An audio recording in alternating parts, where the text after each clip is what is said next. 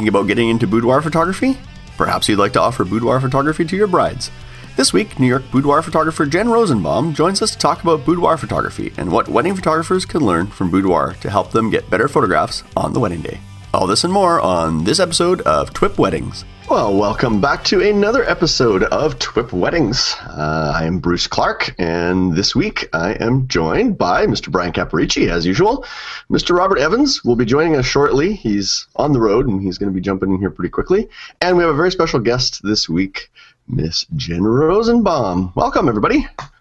Thanks for having me. Hello, hello. Happy to have you guys here. So this week uh, we've got we brought Jen on because we want to talk uh, to her specifically about boudoir photography and what can wedding photographers learn from the world of boudoir photography, and also how can wedding photographers you know look to incorporate it uh, possibly into their business or maybe partner with other photographers to add boudoir services to their to their wedding services? Because I think you know a lot of brides like to get some boudoir uh, photography done before the the big wedding day. So we're going to talk about that today, but before we kind of get into the show, we want to uh, remind you guys how you can get, you know, participate in the show. We want you guys to get involved, and we've got lots of ways you can interact with us. Um, first off, you can visit the website at thisweekinphoto.com slash weddings, and there you're going to find the show notes for this episode, links to everything that we, we're going to talk about today, um, and there's also a place where you can leave your comments and your feedback, your questions. So we definitely want you to go there and participate. Um, if you do have questions for the show, um, you can send us an email at twipwed at thisweekinphoto.com, and those will come to us, and we will try and answer those on the show, or your questions may inform a future episode of the show as well. If you're more of a social media person, you can also uh, put out a tweet or any kind of social media post. Use the hashtag TWIPWED, and then we'll keep our eye out for those as well. And we're on Instagram we got to start doing a better job of that. I know I say that every week, and then another week goes by. And so we are also on Instagram, so we have to start feeding our Instagram feed with uh, with some shots um, from us. So we'll get on that. But you can follow us. We're at TwipWed on Instagram. So that's all the ways you can get in touch with us. So without any further ado, let's jump into the show. And as uh, as usual, we're going to start out with our picks of the week segment, and this is where we get to share a photography-related item that we think would be a benefit to other photographers, and it can be anything as long as it is related to photography. And since we have Jen on as a special guest, we're going to allow ladies first. So, uh-huh. Jen, what's your pick of the week for the fine thank folks. Thank you, thank you. Well, you know, I'm not a wedding photographer, but I am a huge fan of shoot.edit.com. Uh, they're an editing company, but what is so great about them is that they offer a ton of free material for wedding photographers, like how to, you know, five ways to make more weddings, uh, more money in weddings. Um, you know, all these different webinars that they offer, and a ton of guides that they give for free, just to support the wedding photographers and uh, really help them thrive in their business, which I think is awesome. So I would definitely, if you're a wedding photographer, I would check out shoot.edit.com and check out their free material. That's that's my pick of the week. Perfect, excellent pick. They need to get the dot .edit domain. I wonder if they're going to open that as a as a, as a as a TLD as a .edit. Then they can just get shoot.edit. Right, that would be great. Perfect. So, excellent, very good pick, Mr. Caparici. How are you?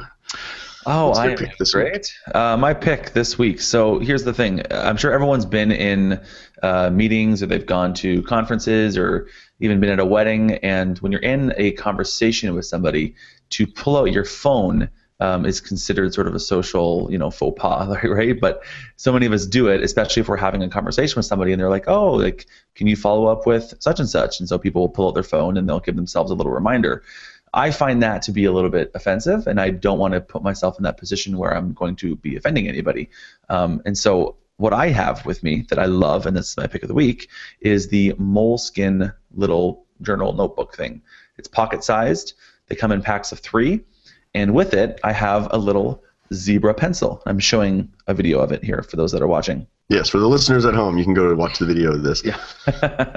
but basically, it's you know it's the size of an iPhone, but it's a really tiny little journal, a little notebook, and it's a really tiny little pen that just fits nicely inside of it. I keep it in my pocket no matter where I go, and that way, if I ever want to make a note, if I'm with somebody and I want to write something down to follow up on, this is like my go-to for conventions, conferences, meetings, anything like networking like that. So I never feel like I'm in a meeting with somebody and I have to pull out my iPhone to do something because I don't want to be offending them. So when I do it that way, it's also a conversation point because they're like, "Oh, wow, that's cool. That's so analog of you." And you know, he's like, he's like, you know how to use a pen. Yeah. That's cool. You see these wow. things? They're called pencils, and this is paper, and you put them together, and magic happens. So um, I love that. That's my pick of the week. They're Moleskine. They're really cheap, um, and they fit in your pocket, and they are a great analog tool for uh, writing things down in a digital world. Nice. Where do you any specific place you buy them from? You can get them anywhere, Staples, uh, any office supply store. I think even like Chapters and Indigo and like Books a Million, all the bookstores, all they have them as well. Yeah. You realize now though soon you're gonna be able to do all those things on your watch. Yeah, this yeah. is true. Right. Everybody's going to be, you know, glancing at their wrists now instead of pulling out their phones, mm. right. which is interesting because I, I read. Not, we're going down a total rabbit hole with the Apple Watch, but the reviews are starting to come out now because the you know tech companies have them. And and one of the feedback that they got was when they were looking at their watch all the time in a social setting, people were like, "Do you have to be somewhere? Am I yeah. holding you up from totally. something?" Because it's you know when you're looking at your watch, people assume you're looking at the time, see what time it is. And they said, "No, I was just you know they'd get a text or whatever, right?" So it's going right. to be a, it'll be interesting to see how that all shakes out once the right. Apple Watch is, is out in the wild and people start using it. So out in the wild. Out in the wild. excellent. Well, great, excellent pick. Excellent yeah, pick. So my pick this week, my pick this week, since we're going to be talking about boudoir photography, I thought this would be an appropriate pick. And Jen, you have some courses on Creative Live, specifically on boudoir. And so my pick this week is Jen's Boudoir Bootcamp on Creative Live. I figured that was maybe. Would you say that's the best place to get started if you maybe are new to boudoir photography? Thank you for picking me for your pick. No uh, yeah, I would say um, the Boudoir Bootcamp on Creative Live is thorough. It's um, I, it's probably over 20 hours of education. I haven't timed it exactly, but there's at least 20 hours of education there, and we talk about everything from posing to business, pricing, um, creating custom sessions for your clients, lighting.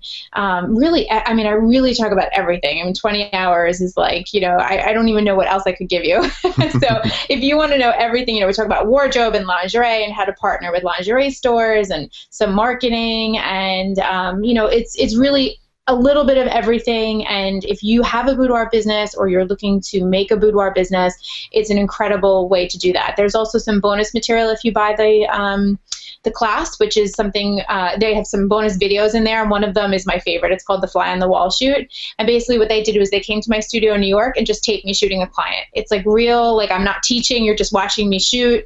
Um, because I always find with these classes, it's so hard to to shoot and teach at the same time mm-hmm. and have mm-hmm. it be as real as possible.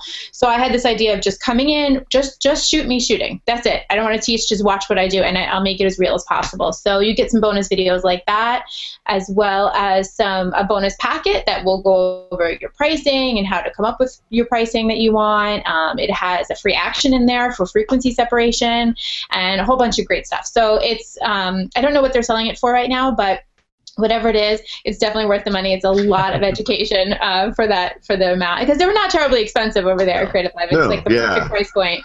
Um, so when you break it down for everything you get, it's it's really valuable.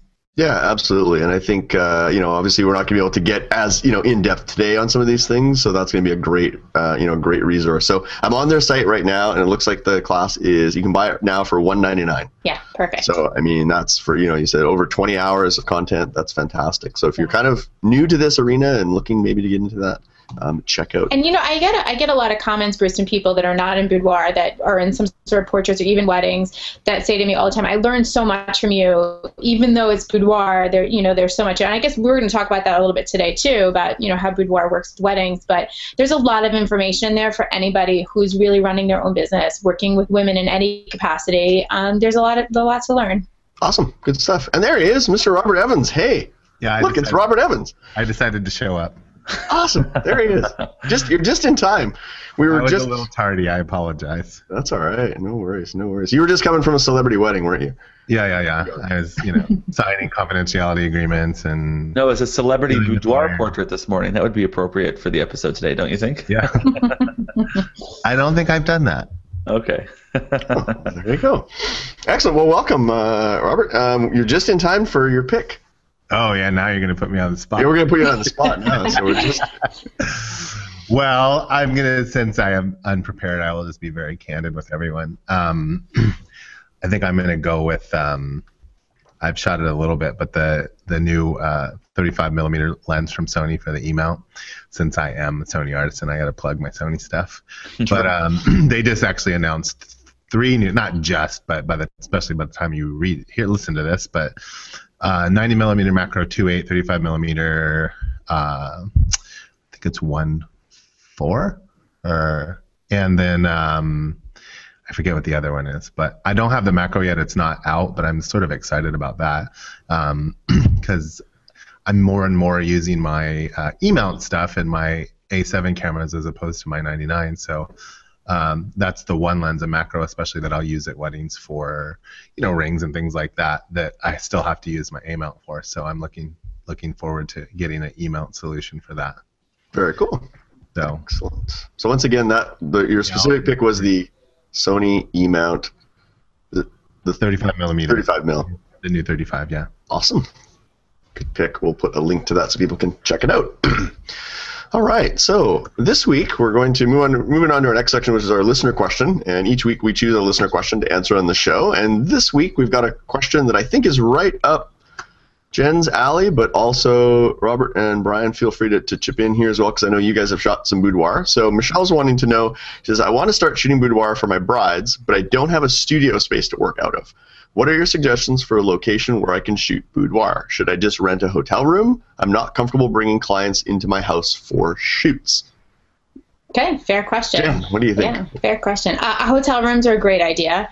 Um, you know, sometimes brides work with hotels for their guests, or they're spending a night in a hotel. They might even have a connection with somebody at a hotel. They can help you book a room for them. You know, maybe it's nice that you do something in the bridal suite because that's where she's spending the night that she got married. But there's other options also. There's other studios. I mean, I rent my studio out sometimes to other photographers. Um, there's tons of studios that just rent. That's what they do. And then there's also options like Airbnb, um, which will allow you to rent somebody's home or apartment or whatnot. I've done that as well. So there's a lot of different options. Um, you know, getting creative is part of what's so fun about boudoir. Oh, that's a great tip. I hadn't even thought about the Airbnb thing. That's great. Robert, Brian, any? Uh, yeah, I thought Jen's idea about the Airbnb was great too. Like I never thought about that as well, and uh, I would sort of just um, she touched on it, but elaborate more on it. You know, why? I guess if your bride wants to do it before as a gift, that's a different scenario. But I've done uh, several of mine just on the day of the wedding, and we've just scheduled a little bit more time. Um, you know, prior to getting ready or any of that. So that always works out well because you're usually in a nice place uh, on the wedding day as well. Nice. Brian, how about you? Any advice for other yeah, advice for so, Michelle? So I, again, I'd echo everything that Jen and Robert said. Um, I have an arrangement with a local hotel, like a sort of boutique higher end hotel, um, and the, and I have like, and it sounds creepy, but I have a day rate uh, arrangement with them. So I basically can. You have to make sure that you know who it is that you're calling when you ask them for that, because they're like, "What do you mean day rate? What's it for?" you know. so, but yeah, I mean, I, I basically I actually do an email now, and I email the same person all the time, so they know me. yeah, perfect. Yeah, that I, reminds me of my days in Japan when they had they had love hotels, and you could either stay for a rest or a stay. Oh, okay. yeah. Interesting. Yeah. so I mean, you have to be careful, but I personally like so I don't shoot in a studio um, for anything that I do. So boudoir would be no different. So for me, I like the environment of a hotel, especially if it's a nice luxury high-end boutique hotel. So I just make an arrangement with that hotel that here's what I pay whenever I need the day rate. I go in, I book it out for three hours, and I can go in there and do it then and there. So I just have to book it within two weeks, which is sort of a bit of a of a snag just because it's a bit of a busier hotel. So I can't, you know, say I need it for four months from now. So as long as I book it two weeks in advance, the day they've got the day open, I pay under a hundred bucks for the hotel room. Oh, that's great. Beautiful space for a deluxe suite. So that's the arrangement that I do. Brian, do you, do you say you said you don't shoot anything out of a studio? Do you prefer not to, or is it just yeah, I, I, prefer not to. Like I, I actually, it's funny because I built a studio attached to my home, which is where my meeting space is as well. And the whole upper floor is like 700 square feet, and we built it to be a shooting space. And I started doing it, and I just found that for me, for my style, I just didn't love shooting in a studio. I felt personally too confined in the space that I was in, and maybe I just didn't set it up properly. But for me, it just wasn't connecting with me. I like to work in new environments, different environments, things that I'm not familiar with. I sort of get a creative energy from being somewhere new. Um, so I sort of like to create that in the boudoir sessions that I do on location. So I think that that's amazing. I applaud you for that. I actually have been in my studio for three years, and I'm I pull my hair out. I'm bored to death within the first three weeks. I'm bored to death, and right. I've talked all the time about dumping my studio and everybody always says to me well what are you how are you going to have a business if you don't have a studio so i think i'm sorry i'm taking over the show here but i think that that's such an awesome point because it just goes to show you can have business if you don't yeah. have space and it, it's scary to take that leap but i also i notice for me my shots are better if i'm if i'm somewhere else because it just mm-hmm. pushes me creatively where in my studio it's like i just know what to do it's, right. so easy it's kind of the same idea. A lot of wedding photographers, I'm sure you know those that are listening can relate to the idea that when their clients say something like, "Oh, do you want to come and see my parents' house? You know, where I'll be getting ready, so you can know what the space is at where we're going to do pictures ahead of time, so that you can familiarize yourself and plan out your session." And I always say, Actually, no, not really, because I actually want to be working on the fly, and I get a certain creative energy by having to just, you know, fly by the seat of my pants and adapt with what I'm working with in the moment. So that's why I like working on location, even for boudoir, because it makes me think on my feet. Yeah, it goes to show. Sorry. Oh, go ahead, Jen. No, I was going to say it goes to show how important. I'm a New Yorker. I talk over everybody. Sorry. I was just going to say it goes to show how important education is and totally. certain you know equipment is so that you can walk i tell say this all the time you have two different toolboxes right? You have your virtual toolbox which is like your communication your posing you know the, your creativity and then you have your you know toolbox or tangible toolbox which is your lights and your cameras and your lenses and it's so important to have them both filled and with you at all times so wherever you are you know you can make it work. Yeah. Or here's an idea that i just thought of sitting here. Like most wedding photographers you could do your boudoir appointments at starbucks story. no, that's not my. I'm just. But, Thank goodness um, there's a lot of them because if you get kicked out, you just go to the next one and the next one, and there's like 400, so you'd be good for. So I've done. Um, I've done this more for maternity portraits, and I started doing more because I said that I had the same thing, Jen. Like I had a studio, but I prefer to work outside and because it's kind of like the same thing. Um, but I started doing some of my um, maternity portraits, and of course you could do this with boudoir, depending on, you know, of course, your client's living space, but in their homes, because sometimes yeah. that's fun, especially if they have a nice, beautiful home and you have a nice high-end client. You're in there, you're actually looking at, you know, suggesting where they might hang a portrait mm-hmm. or I mean we do that for family portraits some of the right. time so why not boudoir if they have a pretty bedroom or so I just wanted to throw that idea out there for anybody that you know like talk to your client and find out yeah. you know what their space looks like and mm-hmm. that's that's a really good point I've actually done that before as well Robert I've I've uh, done that just for clients that they're more comfortable in that space and it's also yeah. It, it almost makes the intimacy of a boudoir session, which is what we're trying to do, it makes it almost even more personal, which I think is really right. beautiful. And so, access to all their wardrobe instead of just a few things that they brought. That's right. True. Yeah. yeah that's it's funny. Point. My my clients, um, they don't love that. It's weird because I would love to do that, but they, um, I think sometimes people want to get out of their yeah. comfort space right. you know like they want to kind of create somebody else. So um you know it's it's just interesting. It's you know and plus in new york city forget it. It's like you know welcome to my apartment. yeah. So yeah. i think another option some I, I we don't do boudoir in our studio but i have some friends that do it and i've seen them do some even outdoor um, boudoir. Mm-hmm. So they'll go on location somewhere that's sort of private and a little bit secluded, and then they'll do their their shoot outdoors. Um, and gives it a bit of a different spin, a different you know. So different I have a question for that, and this is just like it's a little bit of a silly question, but if you're doing it outdoor, is it still boudoir? Yeah. Okay. Oh, I love that you just said that.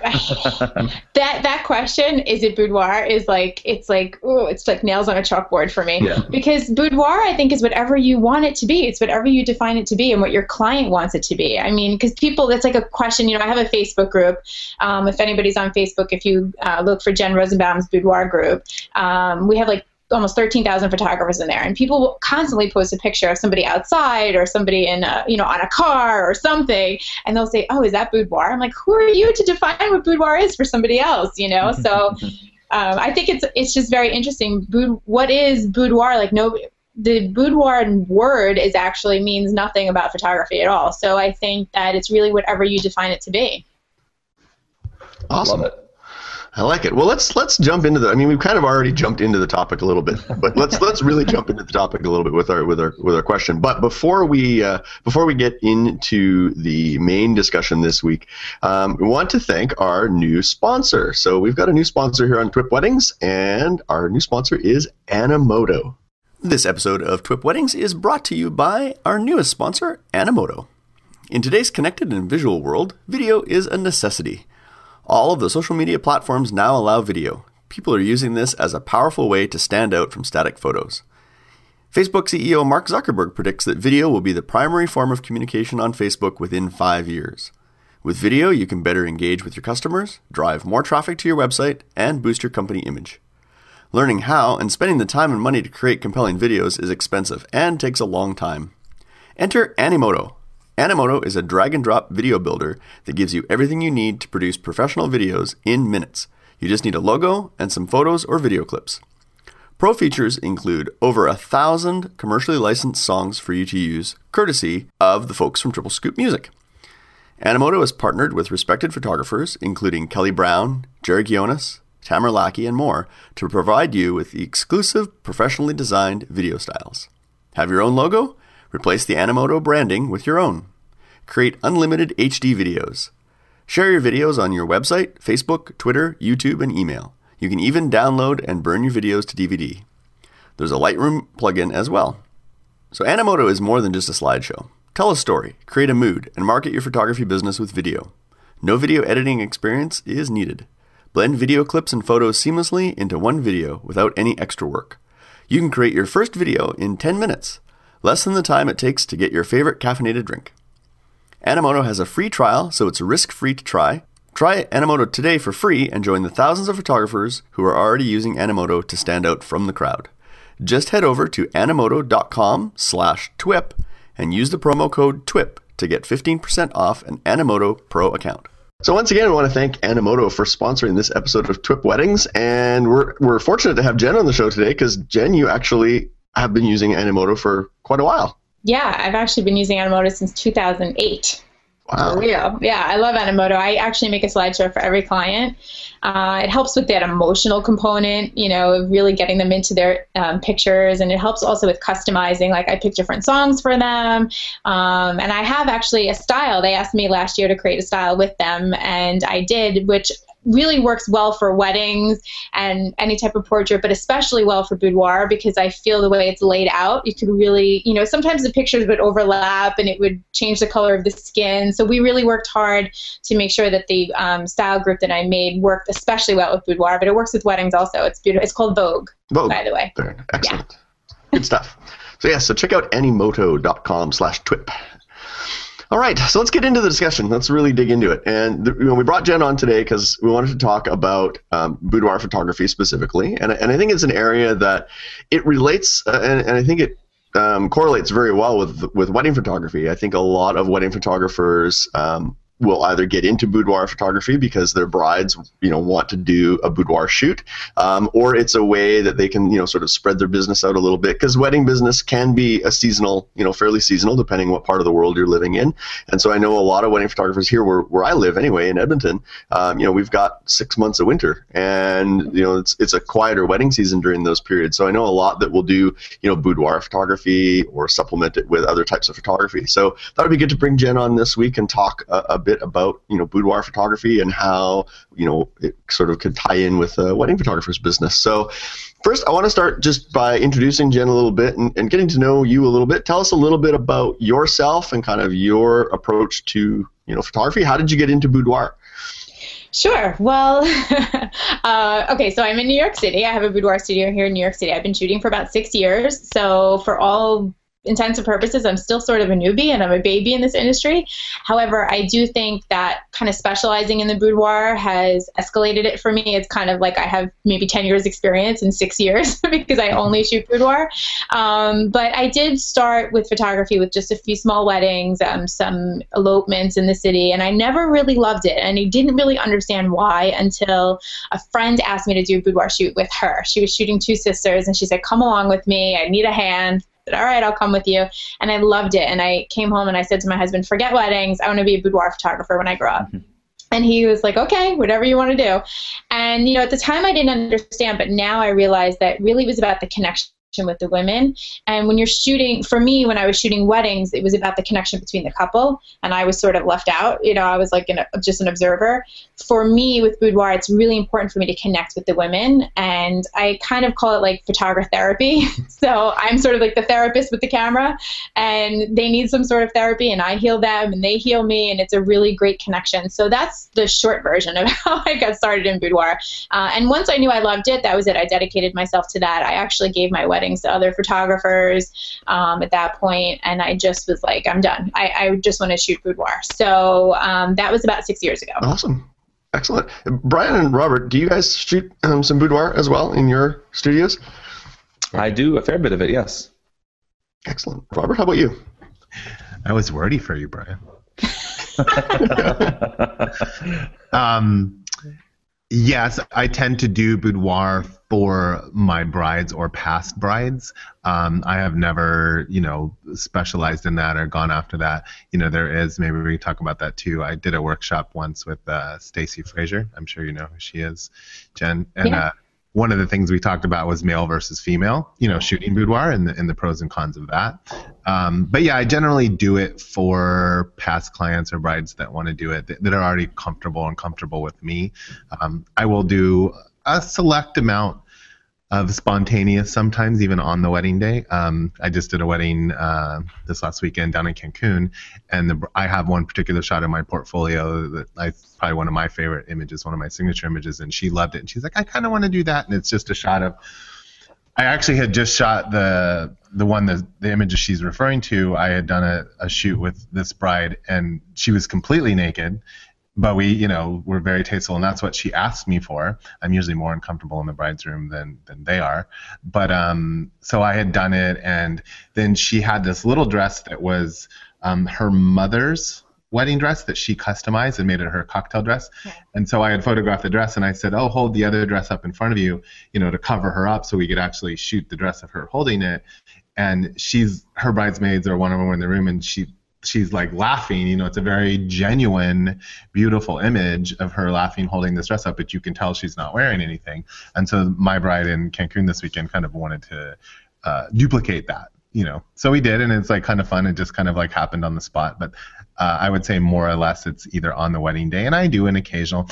I have to say, like I do enjoy that medium. I've done a lot of nude shoots too, but for me, if I'm going to do nude, it really needs to be um, very creative, very artful. For me, it's all about the location. I, I really sort of loathe um, the typical let's just meet and shoot in a hotel room unless the room is like amazing because everybody kind of does that. So I would say for me, like if I gravitate towards my passion in doing that, it's really all about the location and making you having a very unique location, you know, making that work. Um, so I mean, I don't know. I might do do three or five or six shoots a year. I don't know. It just kind of sometimes I'll do it when I want to do it, just because I want to change, you know, and be inspired. And sometimes it's because my clients are paying me.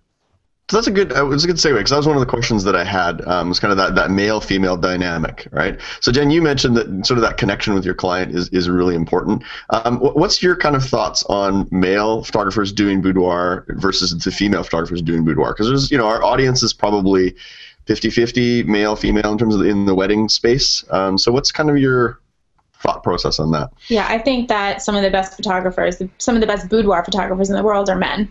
And when men say to me well i can't be a boudoir photographer i think it's just an excuse. Mm-hmm. um, i think if you do it professionally then why not? I mean men have something that i can't have i can't teach and i can't find and that's seeing a woman through a man's eyes I can't do that. I've tried. it's impossible. um, so I think that somebody that might book me might not book a man and vice versa. Somebody that would book a man probably wouldn't book me because we have two completely different visions. Um, I think that unfortunately women sometimes tend to be judgmental of each other um, i try really hard to fight that in my studio we don't allow that in my studio but um, i can tell you from my experience i've been on the other side of the lens with a male and a female and when i was shot by a woman I kept thinking, oh, I hope she doesn't notice my cellulite, and I hope she doesn't see my, you know, stretch marks and this and that. um, when I was shot by a guy, I was really nervous. I had not been in lingerie in front of another man in 15 years. So there was a little part of me was really nervous about that. And then I just said to myself, you know what? He's a guy. He's going to think I'm hot, whatever. You know, he's not going to notice my cellulite and my, all that other stuff. He's just going to see lingerie in a girl, right? So um, for me, I'm more comfortable being shot by a man. That's we're fairly simple level. beasts, actually. Yes, exactly. Beasts, so. exactly. I didn't want to say it, but since you said it, yeah, I agree. Uh, so, you know, I mean, like my husband said to me, you know, you don't have cellulite. And I go, do you know what, what cellulite is? Um, so there is a comfort level on both sides, I think, for the right people. So um, I usually recommend men have a female assistant there if they feel more comfortable doing that, um, or maybe have like a female hair and makeup team. So at least there's some sort of femininity in the room. You know, I when I was shot by a guy, I had a friend stay, and she said, "Are you nervous?" I said, "No, I'm not nervous, but I need somebody to tell me that like my underwear is up my butt, or you know something. I need somebody to be able to fix that for me because he's not going to do that." So I felt comfortable having a woman there, but um, I certainly think that men can make amazing boudoir photographers. Yeah. So, Brian, what are some things that you do in your like in terms of to making that connection? Is it mostly brides that you're working with, or do you do you have clients that come in just specifically for boudoir photography that you never see them on yeah, the wedding I'd, day? I'd say I'm probably 50-50. Like I have some of my brides that do it, but then I also have a lot of just clients that are calling me wanting boudoir photos because they've seen what I do, and maybe one of their friends have, have done it, or maybe one of their friends is a bride of mine, and they're calling me because they want something similar. Um, I would definitely say. I mean, I, have had this. In fact, I did a whole interview. Um, Molly Marie, who has a boudoir um, business, I think it's called Booty Camp or something. I did a whole um, interview for her course about the whole idea of me being a guy boudoir photographer or you know doing boudoir portraits. And I, I think I sort of echo what Jen said in the sense that it's more about connection than it is about making it this objectification of what you're actually doing.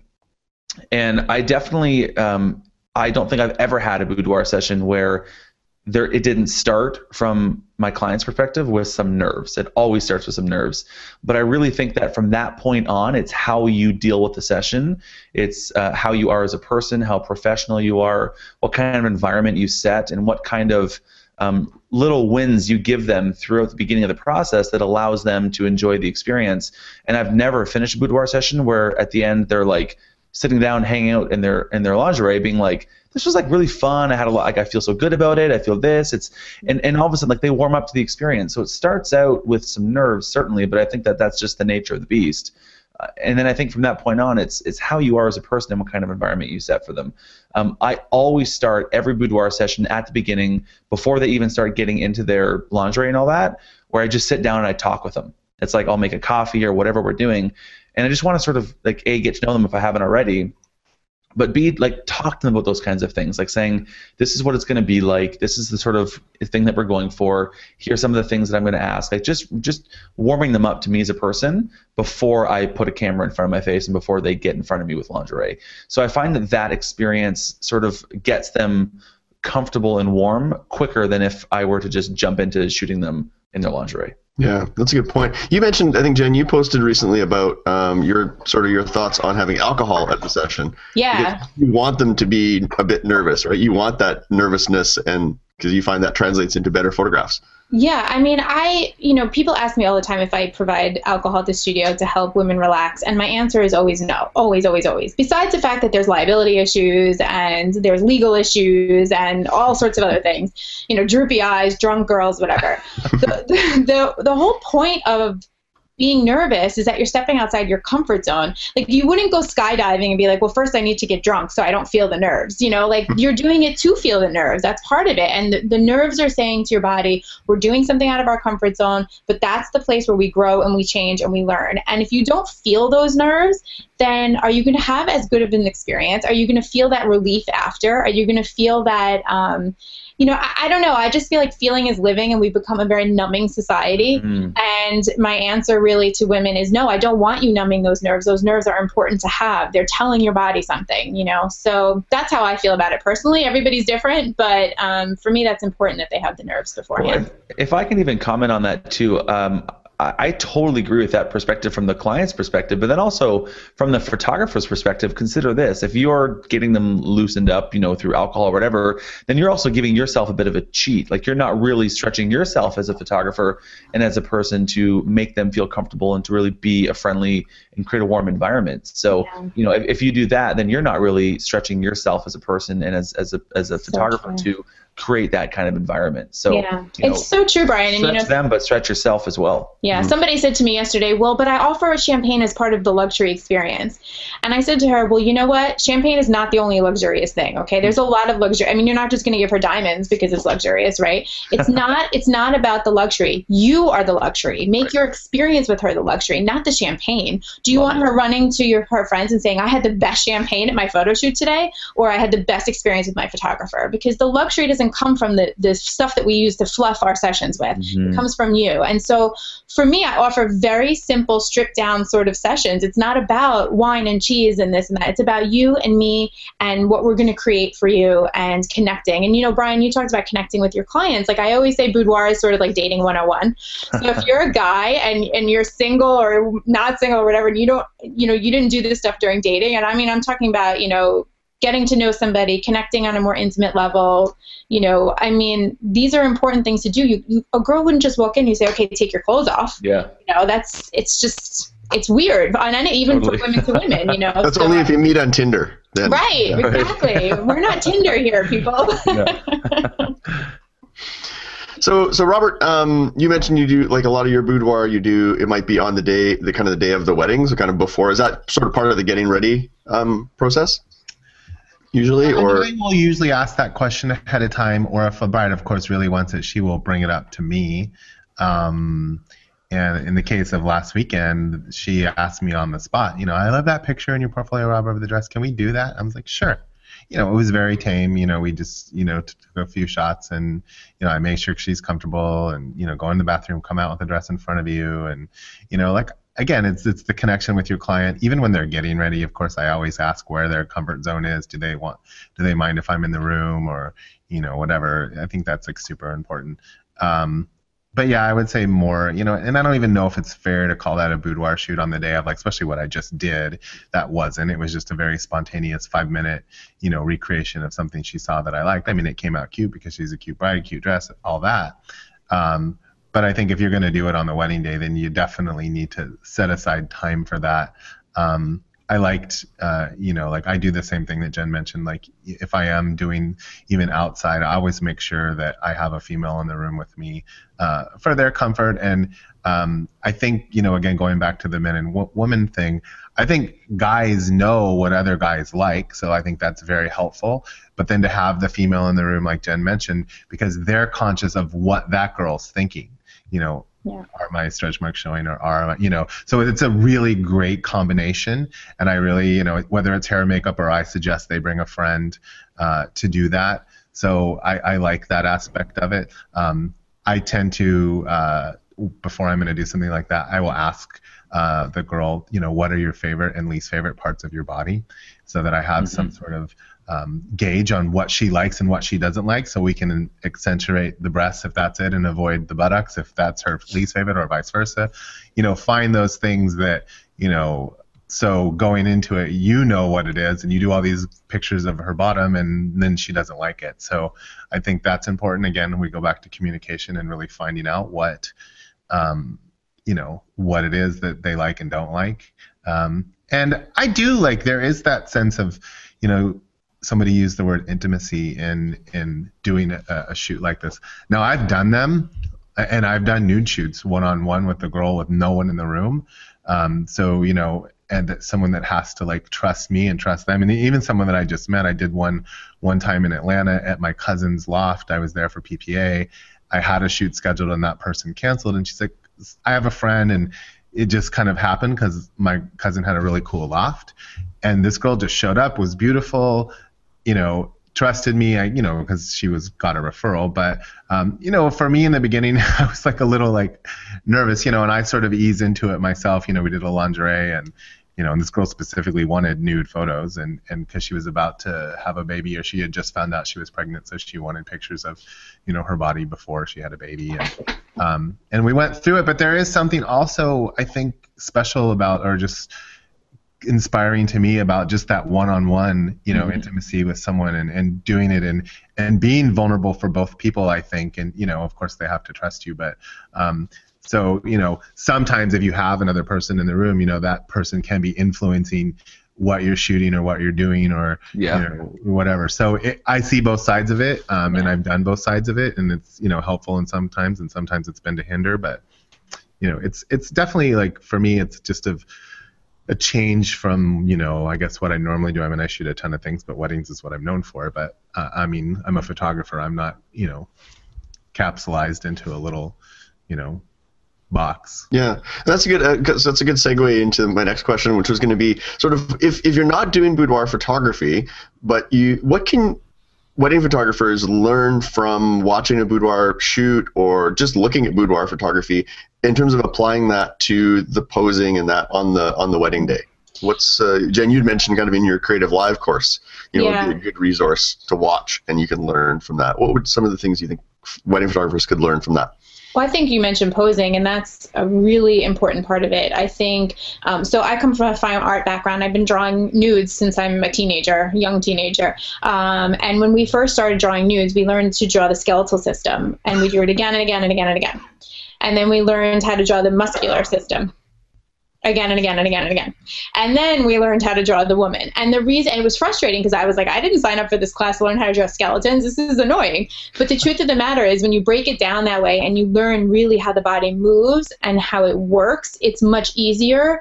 And um, you understand better when you see a, woman how her body, why her body is doing certain things. Why is it sitting that way? Why is this, you know, skin this way or her leg up this way? Or why does this leg look smaller than that leg or whatnot? So I think that um, that's also part of my success in posing is that I learned how the body works. The same thing applies when you learn posing from a boudoir point of view the woman is wearing underwear or less, let's say, we see a lot more of her body, and you can see what she would look like underneath that wedding dress. So even though she's wearing a wedding dress, um, you still need to pose her properly. It might hide some of the things that we don't like, like skin rolls or you know a little belly here and there. But the truth of the matter is that if you learn how to pose with it broken down like that from a boudoir point of view, it will make your wedding pictures look better. That's that's my opinion. I don't shoot weddings, but you know think of it like um, like the dress up dolls. Like when I was younger, you'd have like the girl in her underwear and you put the dress up, you know, the clothes over her. But the truth of the matter is the shape of her body had to be right to make everything look good. And it's the same idea. If you can take that girl and create a beautiful silhouette and then you put the wedding dress on top of it, it's always going to look better with the proper posing. Yeah, Brian, what's uh, what, what do you think? What uh, how can a wedding photographer learn from the boudoir world, and how can they bring that into their wedding stuff, into their wedding shoot? Well, so for me, it kind of goes back to almost what we've been talking about, and it's the idea that for me, boudoir is just another expression of what we do as a photographer, and it's just another way that we can connect with people. And it's almost you know funny that obviously it's boudoir and they're in their lingerie and you know the naked but it's almost like the most naked way that we can connect with people in the sense of there's nothing for us to lean on there's no crutch there's no uh, you know other thing that we can use to aid us in connecting with people we just have to be the best version of ourselves and connect with people in a truly genuine, natural, authentic way. And so when you can do that in a boudoir session, oh my gosh, walking into a wedding day is like a breeze. you know what I mean? Mm-hmm. So for me, that's a huge benefit. Of course, there's the posing, there's the, I mean, the lighting for boudoir is a is a whole other thing. And if you can really master lighting and sculpting light and seeing light in a boudoir session, again, you'll approach a wedding day and it's going to feel like it's so easy. Posing is the same way, just like Jen said. Mm-hmm. But but you know, so that's the one side of it. But then again, like I said, there's the connection side of it and the ability to make people feel comfortable and to create a warm environment for people. That's a huge asset that we have as wedding photographers, both on a wedding day, but also in a consult or in anything else that we're doing at engagement session, we constantly, as wedding photographers, have to be able to quickly make a connection, make people feel uh, welcome and warm. And Bruce has a dog on his lap right now, which is distracting me for those that are Sorry, watching. my puppy, my puppy decided to join the show for a few minutes. Right. This is Neko, everybody. So Hi. so you know, like that's that's our job as wedding photographers. Yes, you might think that our job as wedding photographers is to take pictures at weddings, but I believe it transcends further than that, and it's to create that warm, comfortable, welcoming environment and make people feel good very quickly. And there's no better way to practice that than a boudoir session. That is the most the most stripped down version of that. Mm-hmm. Pardon the pun. yeah. So if somebody wanted to, let's say they were a wedding photographer right now and they weren't currently um, offering boudoir services in their business, what would be some tips or advice uh, to get started in that? If you wanted to add boudoir photography to your services. I mean, I like I said, I don't shoot weddings, but what I would think I would do is maybe pick my two favorite brides or my two or three brides have spent the most money with me so far and, and i would probably approach them and say i'm thinking about offering this. How do you feel about having a shoot? Maybe even doing it for free for them um, you know as an added service. And um, just start building your portfolio that way and working with women. I think that with boudoir you really need a lot of practice. Like even if you're an established mm-hmm. photographer right now you need to practice boudoir. It's not as easy as it looks. Um, especially the posing, the communication. Um, but these women already trust you. And, and that's the thing, they've already hired you as a photographer, so they already trust you, and that's a huge benefit. It's really, boudoir, the first thing you need to do is build the trust. So since you've already done that with them, um, it's, a, it's a good advantage. And I would just start building your portfolio that way. And again, like Brian has said and Robert has said, then they start talking to their bridesmaids and other brides, and, you know, their recommendations that come for weddings will also come with boudoir recommendations as well. So, I mean, that would be my take if I was shooting weddings, I think that you have an advantage. You have a built-in clientele already, and that sounds amazing. Mm-hmm. Yeah, Robert, what uh, what advice would you have in that area? I don't know how much more I can add to that. That was actually awesome advice. Um, you know, of course, there's always the, you know, if you don't shoot weddings, you know, you could turn to friends and you know ask your friends, and obviously, you know, make sure they're comfortable with knowing that you're probably going to put their pictures on the internet and you know and that they're okay with that because you'll waste your time if you do a you know a shoot yeah. and they're not regardless of who it is i guess. Um, but yeah that's a great way just pass clients you know and you know i would say offer the first couple for free and you know get yourself some stuff out there. And then ask for the referral. Of course that's always the, the number one sales rule ask for the referral talk to those brides you know. You have bridesmaids or friends that might want to do this and you know i'd like to get this business going and any help that you can give me would be great um, you know, once you have some samples, you know, maybe you can print up some, uh, you know, five by seven cards or, you know, and, and uh, advertise what you do and hand them out at, at uh, lingerie stores in your neighborhood or anything that's female related, you know, could be just regular clothing stores, uh, shoe stores, uh, you know, where they're going to see it. You know, that's definitely one way.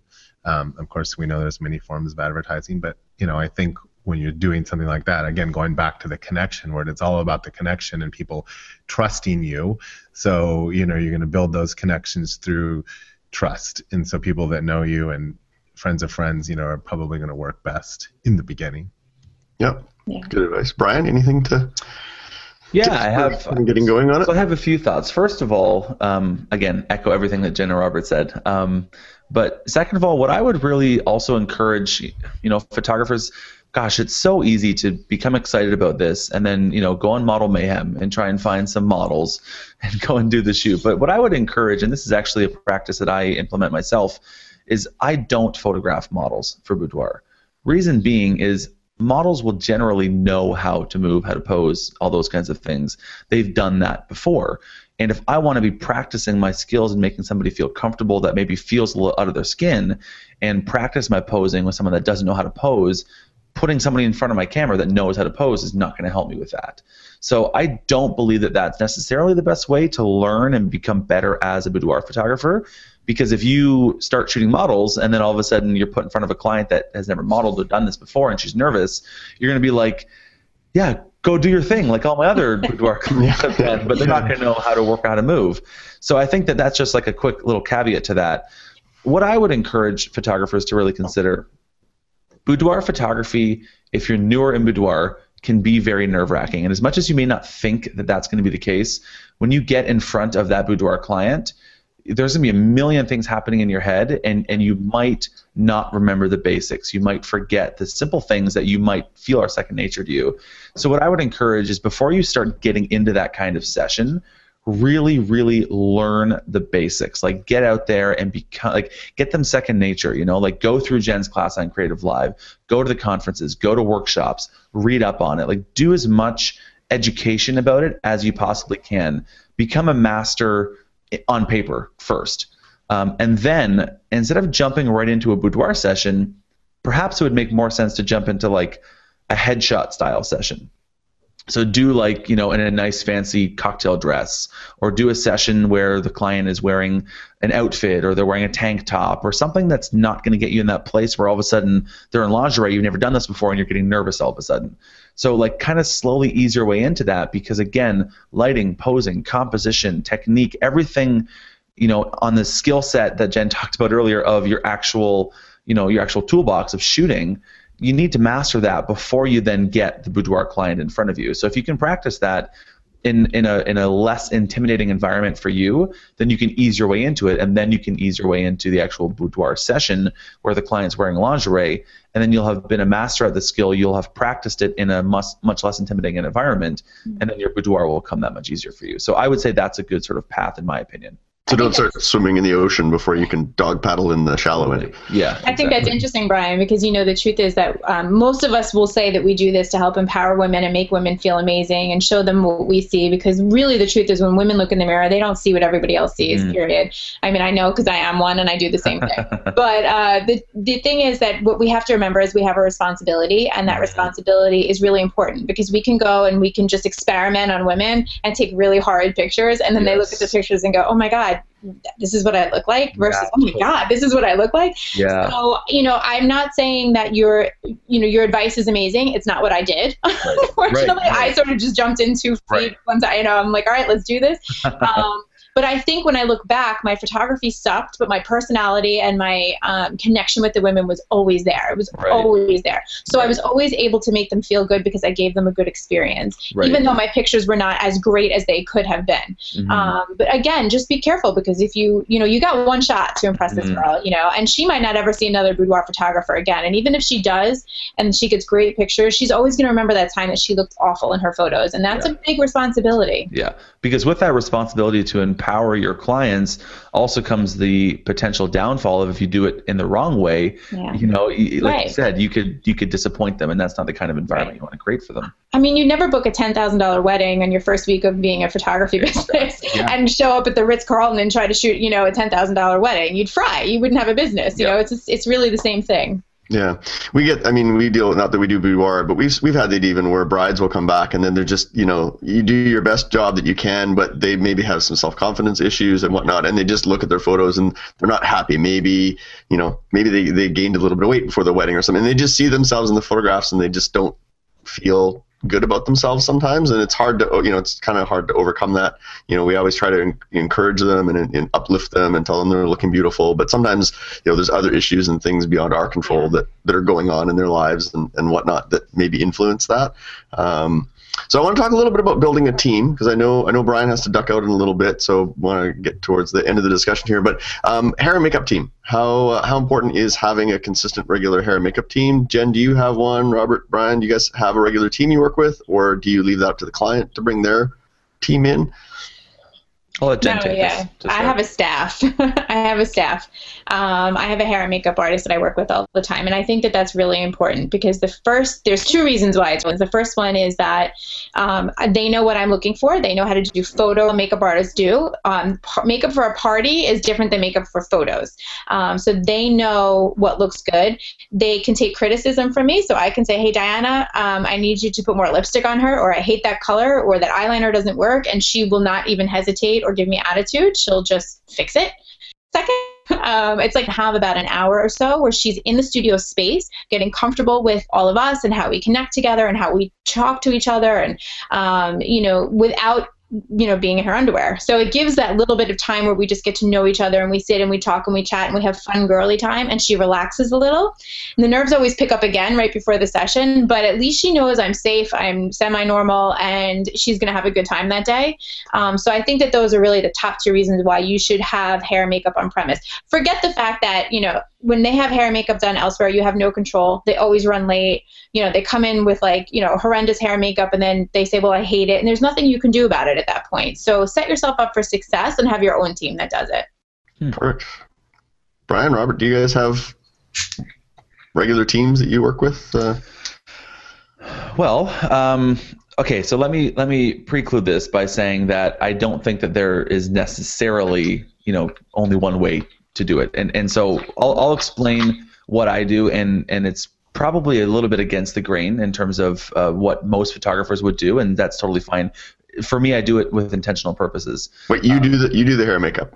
Well, yeah. oh boy, that's a whole other topic.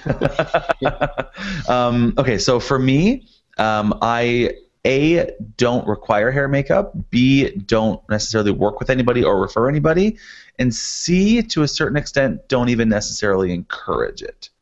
Um, again, I know against the grain. Whoa. Totally, yeah, I know. It's like Jen's like, no, Brian. You're blowing Jen's mind right now. I actually, I think it's awesome, Brian. You know, it's funny because this is what I'm talking about when I say like you see women the way yeah. a man sees a woman yeah. versus me for me, what I'm doing is I'm not okay. So makeup can be looked at two different ways. It can either be looked at as accentuating beauty yep. or masking it. And so the way we work it in the studio is it's not really either one. It's more about sort of creating who this woman really is. Right. You know, it's it's letting her step out of her comfort zone and doing what she wants to do. But I do agree that often makeup really masks natural yeah. beauty. Yeah. Um, but that's not why my clients come see me. So right, I can't yeah. do that, but I think it's awesome that totally, you can. Yeah, totally. And, that, and that's the thing is like, you know, clients will go to Jen or, or someone that does it like Jen for those purposes. For me, I, I do it in a way that is that is I want it to not feel like it's this big updo thing. I want it to feel like I'm able to capture the natural beauty, the intimacy, and everything that goes along with that, the confidence that is already there. And so I, I do everything that I can to not make it feel like this big event, you know, and, and I want to capture them being themselves and being genuine and being natural. And I want to show them that, hey, like the way that you are is beautiful and I want to show you that. So that's sort of the reason that I don't do it that way. And also, I've had the experience where you know a client would come in with all kinds of crazy hair and makeup done, and they look at the photos and they're like, "That doesn't look like me." Yeah. So yeah, so it's like when you don't have a team that knows what you're doing, like Jen does, you know, you run into the the problem of even if you do everything in your power to be the best photographer in the out there, you could show them pictures and they're like, "Oh my gosh, like I never look like that. My hair is never like that. My makeup is never like that. I feel like I don't look like myself in these pictures." And so I've had that before as well. So for those reasons, I try and make the entire experience um, as seamless and as natural and genuine as possible, and that's just my style of boudoir photography. Yeah, that's interesting. That brings up an interesting thought. One of the things that we do um, with our brides, because we've run into that before on wedding day, where the bride will get her, her hair and makeup done, and maybe, and then she sees it in the photos, and she's like, "Oh my god, like I look like a whore. Like I'm like the makeup's just like plastered on, and she's just right. like, that's not me. It's not how I normally look. I look like a clown or whatever. They've just done too much makeup. So we always encourage them. No, we do because if they're not used to wearing a lot of makeup, and then suddenly they have it on, they just they they don't feel good about themselves. So we often encourage them during the engagement session do a trial run of your makeup at your engagement session so you can see how it's going to photograph mm-hmm. and then you can you know make adjustments on the wedding day so i know it's not, not really the boudoir stuff but it's a good sort of i think tip on the makeup hair and makeup side of things is you right. want to look natural and feel comfortable as yeah. you know is who you are. So. I think it also brings up another really great point, Brian, in that you know people talk about this market in any in any genre, weddings, boudoir, whatever, that it's oversaturated and how do I stand out? And you know there's so much competition. And the truth is, the more we talk, the more I'm like, my client would never book you, and your client yeah. would never book me. Totally. If you can get that message out there, I mean, we're both boudoir photographers, you know, for, for that for intents all intensive purposes, but we're so different, and it's mm-hmm. it's funny. It's it's you know, if you can get that message out and you can tell people really what you're about and understand what you're about, then your your clients, your ideal clients, will really find you, and you won't email you, Brian, and say, well, I really want heavy makeup and lots yeah. of hair, because you're going to say, wait a minute, did you not read about me? You know, did you not read my blog or my yeah. Facebook page or whatever? Don't you get it? Um, so it really attracts the right clients when you really put it out there what you're looking for. Yeah I, I think for me you know something that the photographer listening right now can can really take away from this whole conversation is obviously there's more than one way to do it, but also B, it's that you must be intentional in what you do as a photographer and in how you run your business. I do things the way that I've explained it because for me that makes sense and I've designed it that way. But for someone just to jump, you know, if someone wanted to do boudoir photography like I do in the way that I've explained it, but then, you know, was all excited about having staff, hair, and makeup people like Jen does and did all that, like you could easily get get pushed into that direction, but for the wrong reasons. Mm-hmm. So instead, what I always encourage photographers to do is to think about what you're doing and try and be purposeful and deliberate in what you're doing and design a business and a style and an approach that makes sense for you. Yeah, I think that, that knowing why you do those things, that's the hardest part of yeah. what we do because we do things, we don't even think about why we do it. When you really stop and think about why you do something, I mean, everything that you've said today, Brian, I pretty much do exactly the opposite. It's hysterical. Like, I work with models all right. the time. And uh, you know what? I've only one time in my entire life found a model that really knows how to move the right. way I want to move it. Like, you know, I am still the boss at my sessions. And if I hire you because you're a model and I know you're going to sign a model release, I'm still going to tell you what to do all day. So right. you can leave all that modeling knowledge behind you know. That's awesome. Um, so I'm still going to tell you what to do, and I just think it's. I love how we have completely yeah. different views on everything, and yet both still work and function and yeah. have a good time doing it. So I think yeah. that that's great. It's awesome. Awesome, Robert. Anything to add on the on the end of the hair, makeup, or or anything in general, just about boudoir? No, I think one of the things that I like I picked up on early, and I, I wanted to say it at the right point, and I think this is the right point um, that I think is really super important. And I know we've all talked about this before in the show, but it's something that Jen brought up early in the show. Is, and she said, I shot a few weddings and then I shot boudoir, and I knew that's what I wanted to do, and that's all I do, and that's all I do. And I think that's important. I think a lot of photographers try to be a lot of things. Um, and I think we all can shoot many things, but I think it is important, you know, you hear that over and over. If you really specialize in one thing, it'll probably get you further along faster than trying to be, you know, a jack of all trades. So, you know, again, that take it for what it's worth. But I thought when she said that, I really liked it because she's like, nope. I identified she identified her passion and she went for it. And six years later, she's you know thriving and doing well and educating and teaching and and you know and I think that's the way to do it. So if there is, you know, if you are one of those photographers that does a lot of things, but there is one thing that you kind of always gravitate towards, then you might want to think about, you know, putting a little more attention towards that area in your business. Excellent. Yeah. I like that. Very good advice. Well, I think we've. I mean, we could probably talk again for hours and hours, and all kinds of other questions that I that I had for Jen. But um, I know Brian has to duck out, and people are probably uh, you know need to get on with their days. So we'll kind of we'll kind of close things off there. So um, once again, I want to thank our, you know, our sponsors. I want to thank Animoto for sponsoring this episode. Um, we also want to remind you, you know, send in your questions, your comments for the show. Um, make sure you comment on the blog post or email us or you know, post on social media. Uh, you know, TWIPWED is our hashtag, um, or you can email us twipwed at thisweekinphoto.com. So before we kind of wrap up, what's everybody up to, and where can we where can we find you online? Jen, I'll start with you. What have you got coming up, and where can people find you online? Sure. Well, my new most exciting thing is I have a book coming out this spring. Uh, you can find it on Amazon. It's actually a cookbook. It's 60 recipes for boudoir success, something like that. I don't even remember what the title is. 60 recipes for boudoir or something or other. But it's a good it's a good book. it's about uh, you know 60 different images, how I created them, some variation, lighting, posing, um, you know, a whole ton of education in there. So you can find that on Amazon if you search for me. And don't forget, my last name is spelled with a Z, not an S. People screw that up all the time. So it's Jen Rozenbaum with a Z. Um, so that's really exciting. I'm excited about that. I saw a psychic years ago who told me I was going to write a book, and I laughed because I don't know how to write anything. I'm a terrible writer, but uh, at least I think so. But uh, this book coming out, and, um, you know, I have a, lot of stuff on blog with a J. Um, so it's J E N E R A T I O N S blog.com. And um, you can find, I just actually came out with a new wardrobe guide for boudoir photographers. It's an awesome 80 page guide for boudoir photographers to learn about the, all the different types of lingerie, what to recommend to different clients, um, what works, what doesn't work, um, different terms, different stockings, and what's the difference between a bustier and a corset, and all these different things. And the best part of it is it comes with a six page guide for photographers to give to their clients. Mm. So it's all written up. They just have to put in their own pictures, their own logo, and give it to their shoots. And it also comes with a checklist for their clients to remember to bring everything. Um, so it's been really helpful. It's gotten some really great reviews, and I'm very proud of it. It was a labor of love, and I really think it looks great. So you can find that and all of my other products on um, Gumroad. It's, it's spelled just like it sounds, G U M R O A D dot com forward slash Jen Rozenbaum. And I actually just punched in a code this morning. The code is TWIP, uh, T W I P. If you use that code, you get 10% off anything hey, awesome. Uh, in my store there. Excellent. Yeah. I've, I've, had a look at that guide. You, sh- you shared a copy with me, and I had a chance to look at it. Yes. I-, I learned all kinds of things about lingerie that I never knew. Do, do I sense a new wardrobe for the next TWIP episode, perhaps on maybe. Side? yes. We'll see. Maybe, maybe I'll show up in a corset next uh, next year or something. It would flatter you. yeah, yes. I would say, how do you feel about nude photography? And then I start taking my clothes off, and they work. Yeah. No, not nude photographer. Nude not nude. Oh, oops. Yeah. oh, yeah. Excellent, Mr. Evans. What have you got going on, and where can people find you online?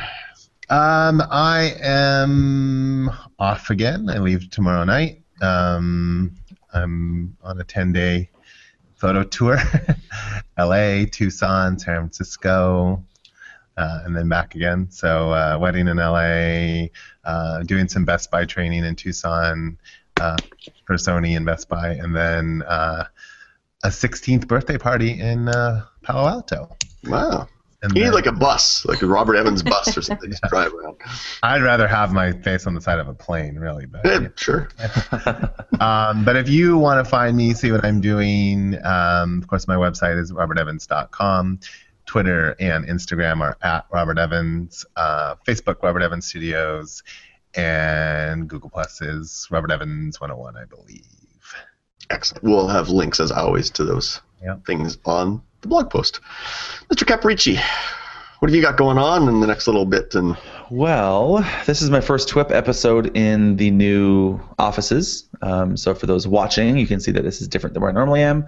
And for those listening, it may sound a little bit different because I haven't fully got my whole soundproofing system set up yet. So I'm in the new Sprout Studio offices. So for those that have followed along, you guys know that I recently launched, or we recently launched, Sprout Studio, which is the industry's first all-in-one studio success software that basically marries online galleries, album proofing, sales galleries, studio management, and everything that a photographer needs to run their business.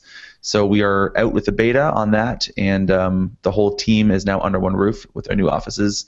We've got 11 people on the team between developers and customer support and designers, and I am the CEO founder of that. So I have my own nice little office over here. Um, so that's where I am, and that's what's new with us. But for those that uh, haven't checked out Sprout Studio that want to check it out, you can visit www.getsproutstudio.com and you can check that out and uh, join the reservation list to find out more information about how you can sign up. Excellent. Fantastic. Very good. All right, and if you're you're looking for me, um, I've got just I'm teaching some workshops here in Edmonton the next uh, the next couple weekends on off-camera flash and studio lighting, and then we roll into wedding season, um, and then we'll be kind of knee deep in wedding season for the next six months or so. So that's when we all hibernate, right? Yeah, yeah, pretty much. Yeah, so it'll just be hunkering down and, and getting into wedding season. Um, I just we just wrapped up a shoot this last weekend. We went to um, a backcountry lodge and photographed uh, a styled wedding on top of a mountain, which was really cool. Um, it was my first time in a helicopter, so that was fun. So I hope to have some uh, photographs from that up on our blog um, fairly soon. I have to get to processing them, but uh, maybe even our Instagram account or maybe our Instagram account. Yes, I'll try. so, but if you're um, if you're looking for me, you can find uh, me over at our uh, website, which is uh, you know www.momentsindigital.com. Um, and if you're looking for me on the various social networks, I'm at Bruce Clarke, and that's an E at the end of Clark. So that's where you'll find all of us. Again, we'll have links to all those things in the show notes for this episode. So be sure to visit uh, our website at thisweekinphoto.com slash weddings, and there you'll find everything we talked about today. So thanks again to you know thanks again for listening to another episode of TWIP Weddings, raising the bar one wedding at a time.